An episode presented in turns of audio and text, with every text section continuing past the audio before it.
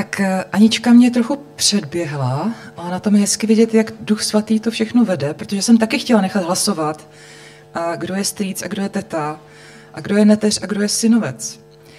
A, ale to je super, že už jsme si to vyzkoušeli, protože tím se do toho můžeme vžít, do toho příběhu, který dneska budeme číst a, který, a na který se podíváme a z toho pohledu Abrahama a jeho synovce Lota. Já jsem čtyřnásobná teta a, a dokonce i trojnásobná prateta, což je obzvlášť děsivé. A když to tak řeknete, že jste, že jste pra teta nebo prastrýc, můžete zvednout ruku, prosím vás, jestli jste taky prateta nebo prastrýc, abych nebyla sama. To je, to je teda smutné. Dobře. a, ne, já jsem hrozně ráda, že jsem, že jsem teta a že jsem prateta. A je takový zvláštní vztah, že? A když jsem o tom přemýšlela, je takový zvláštní vztah, protože ten váš synovec nebo vaše neteř je vlastně někdo, kdo se narodil vašemu sourozenci, a takže vy ho jako vidíte od malička, prostě od toho narození a vidíte ho, jak roste, jak, jak prostě slaví svoje úspěchy, anebo má svoje neúspěchy, fandíte tomu, tomu dítěti, protože prostě krev není voda, jak se říká. A to příbuzenství tam je a je to někdo, kdo je vám blízký. A jenom když se podívám tady na sestry za Orálkovi a na to, jak to tam u nich funguje, jak prostě všichni jsou si navzájem bratranci a sestřenice a navíc ještě synovci a neteři, neteře, a tak je to, je to hrozně zajímavý vztah. A, a ten týž, ten týž vztah měl spolu Abraham a Lot. A Lot byl synem Abrahamova bratra Hárana, který zemřel už dřív, ještě předtím, než vlastně Abraham... Prostě byl tam nějaký vztah typu skoro otec a syn, skoro mentor a, učedník, dejme tomu, a skoro podnikatel a jeho dědic. Kdo to po mně zdědí, kdo to po mně převezme? Možná, že Abraham takhle přemýšlel.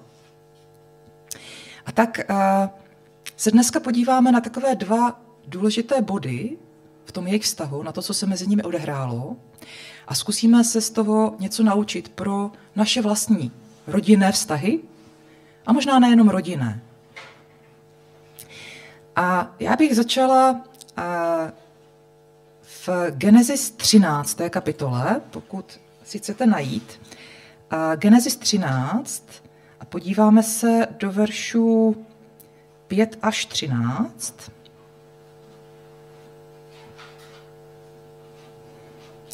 A já to přečtu. Genesis 13, 5 až 13. Také Lot, který šel s Abramem, to se ještě Abraham jmenoval Abram, měl brav, skot a stany. Země jim však nemohla stačit, aby bydleli spolu. Jejich mění bylo totiž tak rozsáhlé, že nemohli bydlet pohromadě. Proto došlo mezi pastýři Abramova stáda a pastýři Lotova stáda k rozepři. V zemi tenkrát bydleli Kenánci a Perizejci. Abram tehdy Lotovi řekl, prosím, ať mezi mnou a tebou a mezi mými a tvými pastýři není rozepře, jsme přece bratři. Neleží snad před tebou celá země? Odděl se ode mne, prosím. Půjdeš-li vlevo, já půjdu vpravo, půjdeš-li vpravo, půjdu vlevo. Lot pozvedl oči a viděl, že celá jordánská rovina je až k Coaru bohatě zavlažována jako hospodinova zahrada, jako egyptská země. Bylo to předtím, než hospodin zničil Sodomu a Gomoru.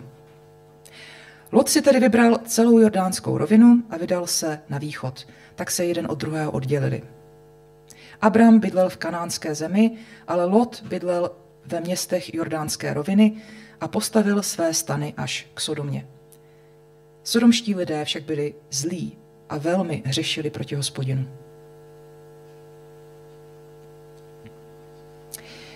Tak eh, tady čteme o tom, že ten rodinný podnik, dalo by se říct, a Abrama a Lota, nesmírně prosperoval. V podstatě to byla taková farma, že? Ale mobilní farma. ne, že by zůstali na, na nějakém místě na pořád, ale neustále se stěhovali s těmi, s těmi svými, svými stády, taková mobilní farma. A zháněli pořád nové pastviny pro ta svoje stáda.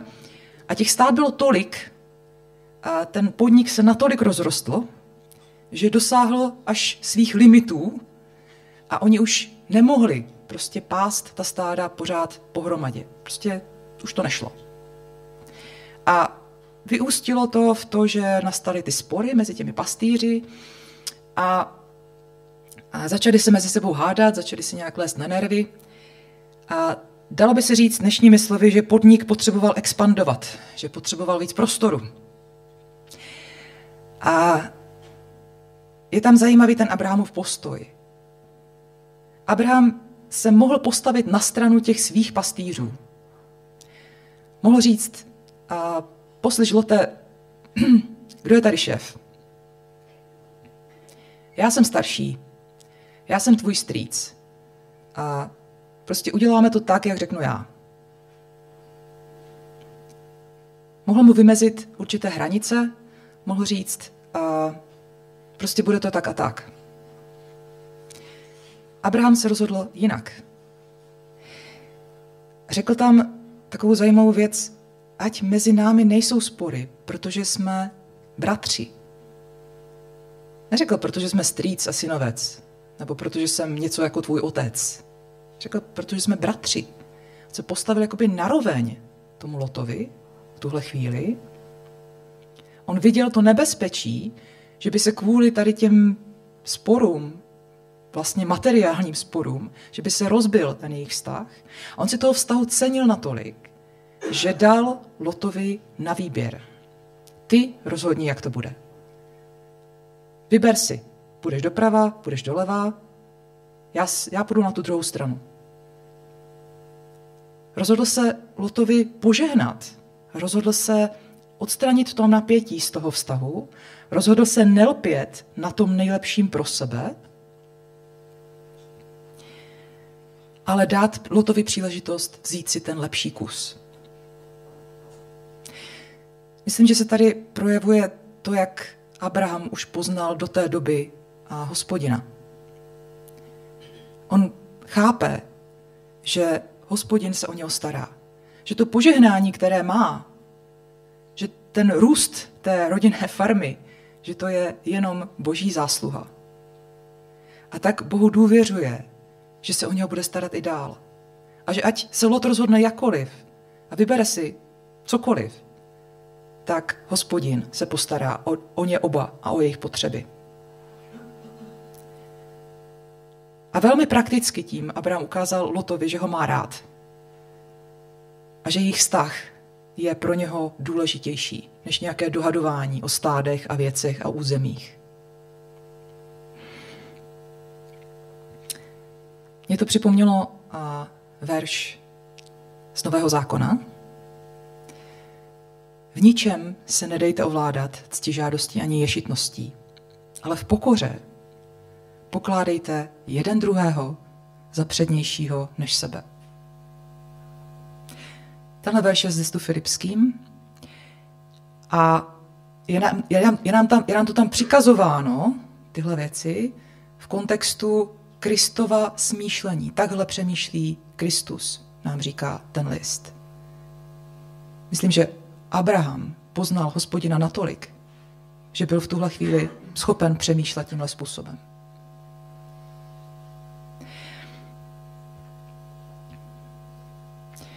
Zkusme to teď převést do naší zkušenosti, do našich vztahů a do našich rodinných vztahů. Jak my prakticky ukazujeme svým příbuzným, a teď to nemusí být jenom synovci a neteře, a, ale obecně příbuzní, jak my prakticky ukazujeme, že vztahy jsou pro nás důležitější než věci a majetek, než touha po zajištění našeho života. Může jít o peníze, o nemovitosti, to je takové typické, že v rodinách se dědí různé nemovitosti, dědictví v tom nejširším slova smyslu, a, ale může jít i o, i o takové jakoby mocenské postavení v rámci rodiny. O to, kdo bude přednější a kdo se upozadí. Čí slovo a čí vůle bude platit víc a kdo ustoupí, kdo se uskromní. Tohle jsou věci, které se v rodinách odehrávají a odehrávají se tam takové ty mocenské souboje a kdo bude mít větší slovo, podle koho to bude. Jako, jakou roli v tom hrajeme my, jako křesťané? A jestliže nás Bůh povolává, abychom i v těchto stazích demonstrovali to smýšlení Pána Ježíše. Nedejte se ovládnout cti žádostí a šitností. V pokoře pokládejte toho druhého za přednějšího než sebe. Žárlivost, spory, hádky je asi to nejhorší, co se může v rodině stát. A my, jako křesťané, jsme povoláni k tomu, abychom, jako, abychom byli ti první, kdo těmhle věcem zabrání.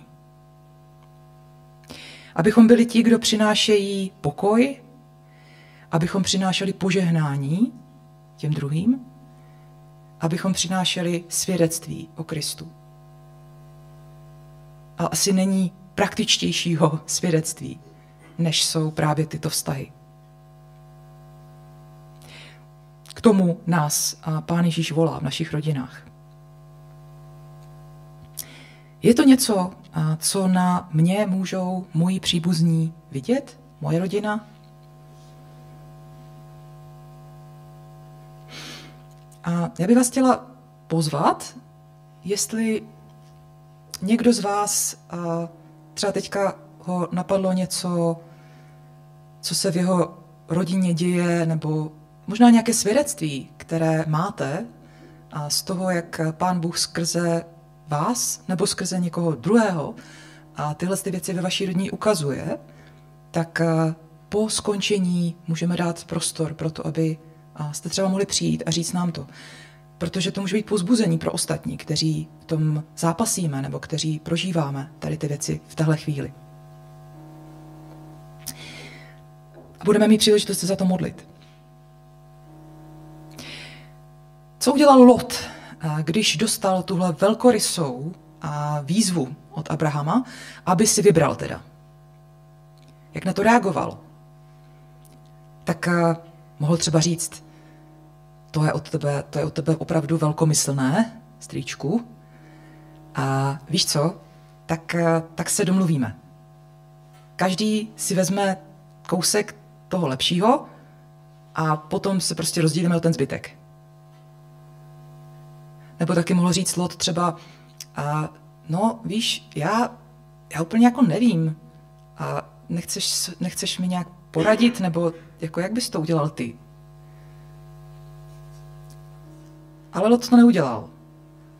Lot se podíval, rozhlédl se a viděl, hmm, tamhle ten kus vypadá dobře, a dokonce je tam psáno, že to, bylo, že to vypadalo jako, že ta jordánská eh, rovina, to údolí toho Jordánu, že vypadalo jako, jako zahrada hospodinova.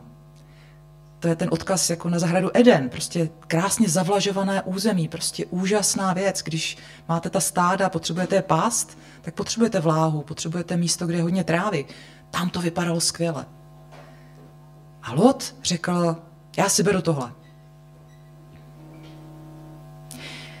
A myslím, že se od Abrahama toho ještě moc nenaučil. Že se nenaučil odrážet ten charakter a nezištný a obětavý.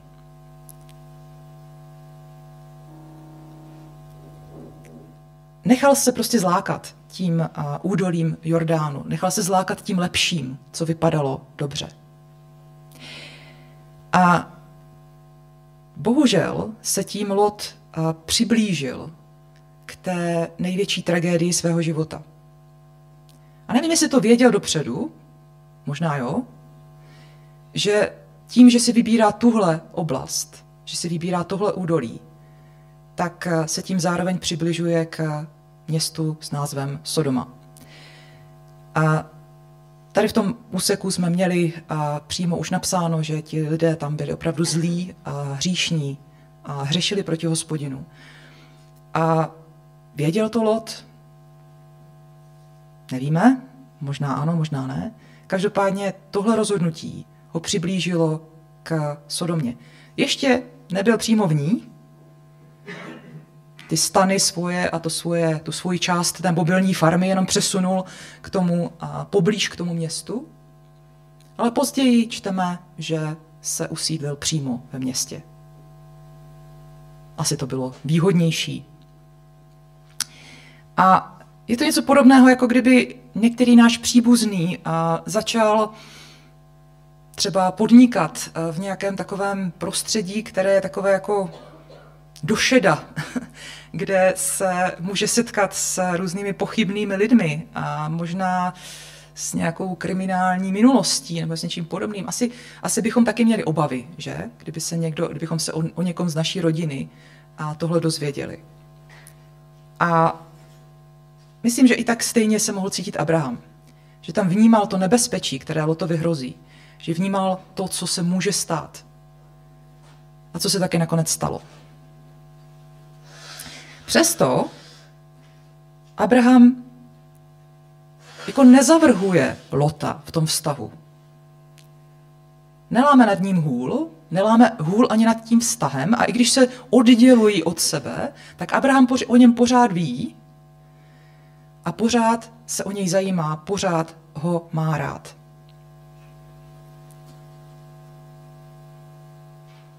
Úžasný příklad Abrahamovy obětavosti a lásky vůči Lotovi vidíme ve 14. kapitole, hned v zápětí.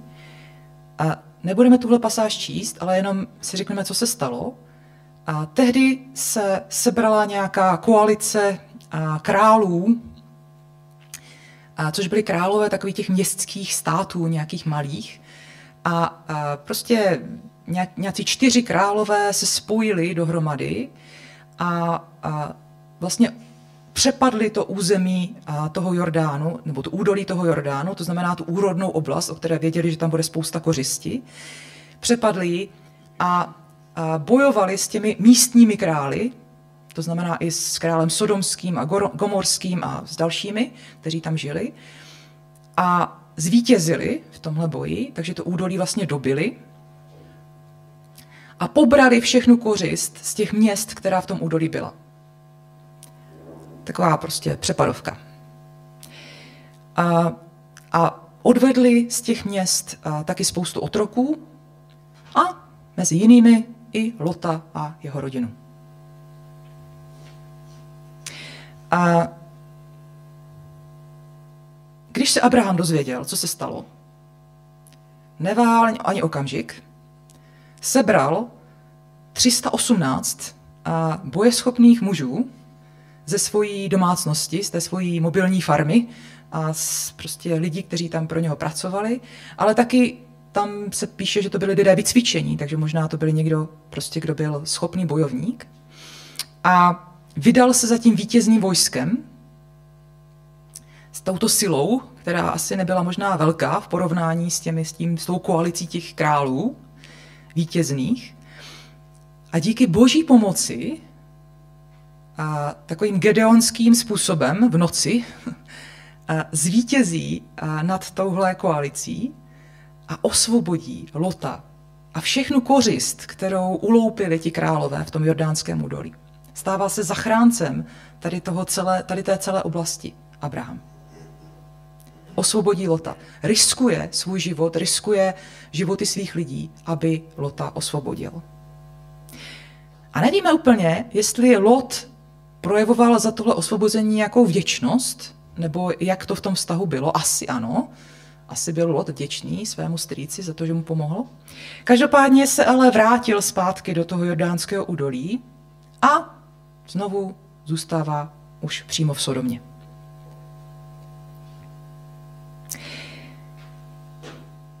Přechází několik let a Abraham má to zaslíbení o svém synovi. Teď už ví, že jeho dědicem bude syn, který vzejde přímo z něho. A dokonce hospodin sám v takové zvláštní podobě tří božích poslů přichází za Abrahamem do jeho stanu a potvrzuje mu znovu to zaslíbení o narození syna. Potom Abraham ty hosty pohostí a je tam taková zvláštní konverzace mezi tím jedním z těch poslů a Sárou. A potom se ti boží poslova vydávají dál, pokračují k Sodomě a říkají, že tam jdou proto, aby se přesvědčili o hříchu, který si tam čím dál tím víc rozmáhá. Bůh se stupuje na zem, aby se přesvědčil o tom, jestli opravdu je to v té Sodomě tak zlé, jak se říká. Nebo jak se ví. Abraham je na té cestě vyprovází a slyší od nich, že hospodin má v úmyslu Sodomu zničit. Co ho napadne Abrahama jako první? Lot. Je tam. Co se bude dít? Co s ním bude? Lot, můj Lot. A Abraham začne s hospodinem smlouvat. Můžeme se podívat do 18. kapitoly.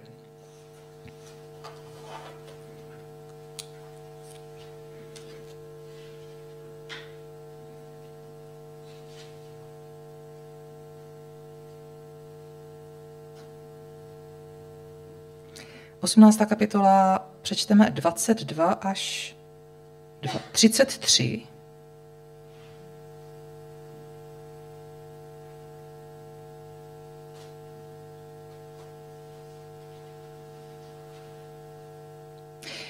muži, to znamená ti boží poslové, odtud eh, pokračovali k Sodomě, ale Abraham ještě zůstal před hospodinem. Přistoupil blíž a řekl, Což pak smeteš s ničemným také spravedlivého?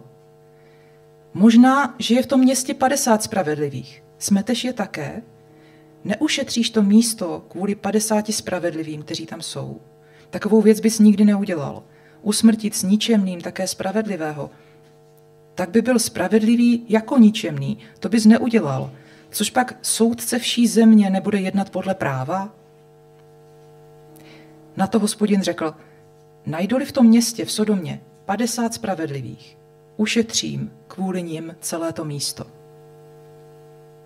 Abraham odpověděl, pohleď prosím, odvažuji se mluvit ke svému pánu, ačkoliv jsem prach a popel.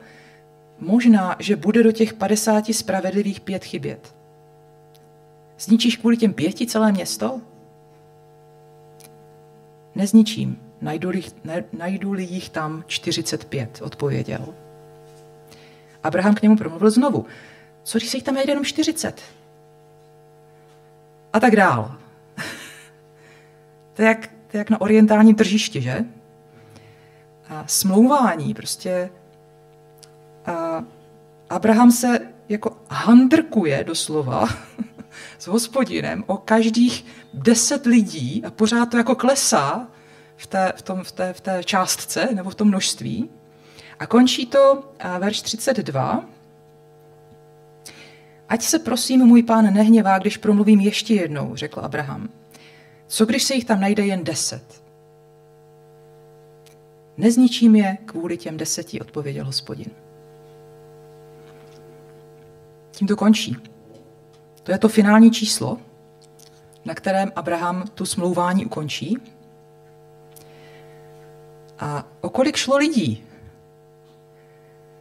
pokud Abraham měl na mysli Lotovu rodinu, tak to byl Lot, jeho žena, jeho dvě dcery a jejich manželé. To je šest. Takže Abraham sázel na to, že Lot svojí spravedlností v tom městě ovlivní aspoň čtyři další lidi a že to dobře dopadne a že ta Sodoma přežije. Díky deseti lidem. Deset lidí. Sázka je na deset lidí. Víte, jak to dopadlo?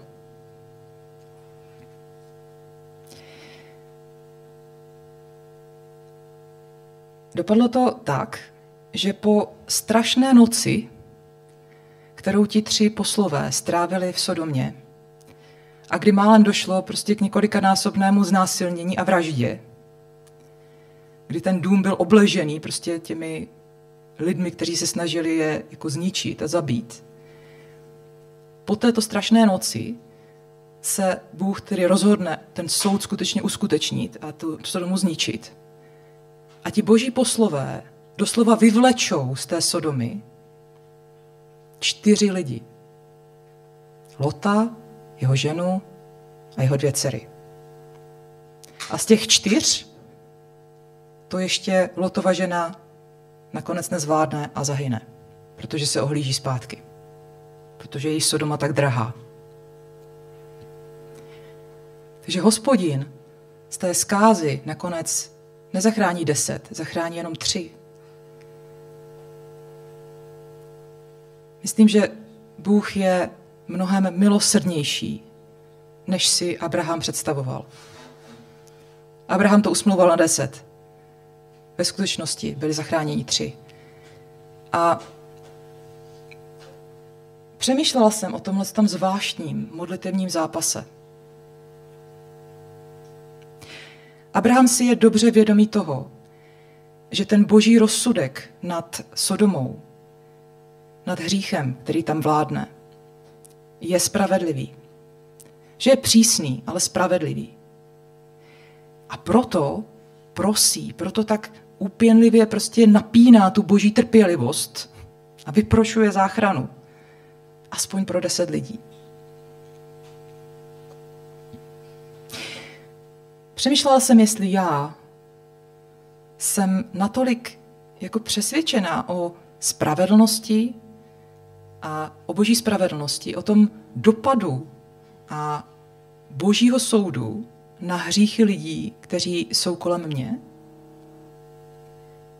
Jsem, na tom, jsem natolik přesvědčená, že mě to přiměje k tomu, abych takhle prosila a dohadovala se s Bohem o, to, o, to, o tom, koho zachrání.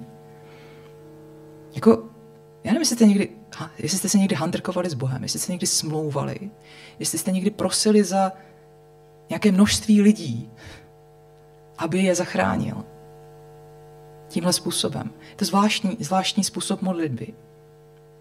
A nebo, a nebo je mi to jedno, protože si říkám, však si za to můžou sami, je to jejich rozhodnutí.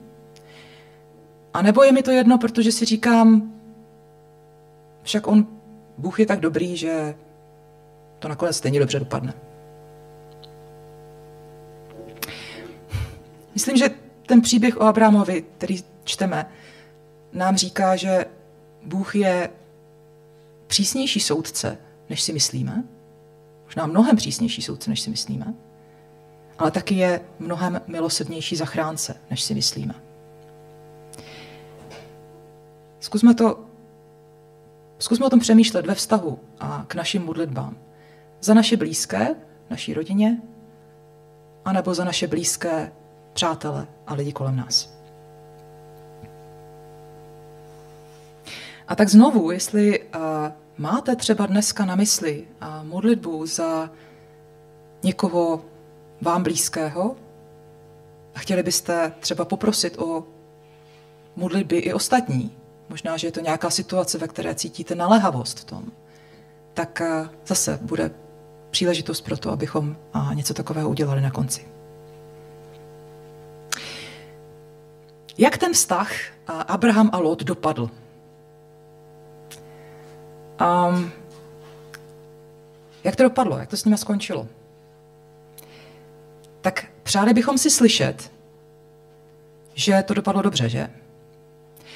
Že Lot eh, činil pokání, že se stal věrným božím služebníkem, podobným jako byl Abraham, že šťastně dovršil svůj život, a že to všecko dopadlo dobře. Nedopadlo. Realita byla jiná. A dopadlo to tak, že to vlastně skončilo zdánlivým neúspěchem. Abraham jenom to, že jeho potomci, které mimochodem splodil se svými dcerami, a se stali nepřáteli Izraele do budoucna. nepřáteli Abrahamových potomků. Takže ta rodina už se nedala dohromady. To je realita. A ne všechny vztahy, do kterých investujeme, dopadnou dobře. Prostě někteří lidé neuvěří, neudělají ta správná rozhodnutí, ne, nepůjdou za Ježíšem a neudělají ani prostě správná jako morální rozhodnutí, která bychom od nich čekali, aby která bychom doufali. Není to tak. Myslím si, že to, co si z toho můžeme odnést, je to, jak obstal Abraham. To, že se Lot rozhodoval a rozhodl nakonec a jiným způsobem, je jedna věc. Ale to, jak obstal Abraham, je příklad pro nás. Abraham to totiž nedělal primárně kvůli Lotovi a kvůli tomu, aby Lot byl jednou skvělou vizitkou jeho života a skvělou vizitkou jeho modliteb a skvělou vizitkou jeho úsilí. Bůh to dělal proto, eh, teda Abraham to dělal proto, že znal Boha a že jemu sloužil na prvním místě. A k tomu stejnému jsme zváni i my. Neinvestujme do lidí, protože chceme vidět výsledky v nich a na nich. Investujme do lidí proto, že známe Boha a živíme, co On si přeje a jak On to vidí, po čem On touží. A tak když to zhrnu, tak eh, to, co se můžeme učit od Abrahama jako strýce, je naše role v naší rodině, té úzké i té široké rodině. Můžeme tam vidět prostor k nesobeckosti, k žehnání druhým, ke svědectví o Pánu Ježíši. A můžeme se modlit za to, aby Pán, Pán Bůh pročistil tady tyhle ty vztahy naše. Aby se nás používal, abychom my byli těmi přinášeči pokoje, požehnání, svědectví. A můžeme se od Abrahama učit modlitevnímu zápasu za své blízké. Za to, abychom se modlili za nejenom za ty materiální věci, za zdraví, za a prostě ty praktické věci, které v každé rodině a mezi blízkými vztahy a prostě prožíváme silně, ale abychom se modlili i za záchranu těch lidí. Protože je to naléhavé. A ne každý bude vyvlečen ze Sodomy. A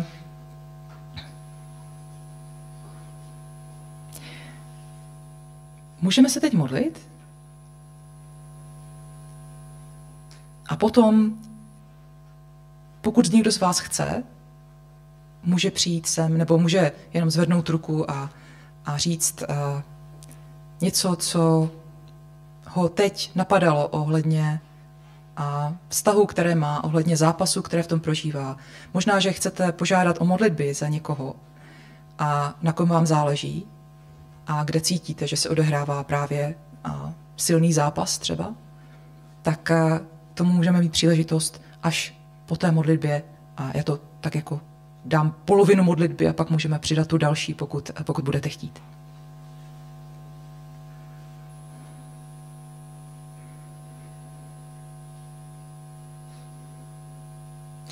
Děkujeme ti, pane Ježíši, za to, že máme příklad v Bibli o Abrahamovi, o tom, jak on obstával v těch každodenních blízkých stazích. Děkuji za to, že on tě znal, že ty se mu dal poznat a to ovlivňovalo to, jak on přistupoval k těm situacím ve své rodině.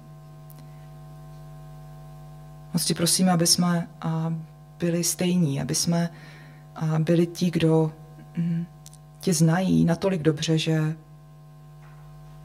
se spolehnou na tvoje zajištění, na tvoji péči a nebudou trvat na svých právech.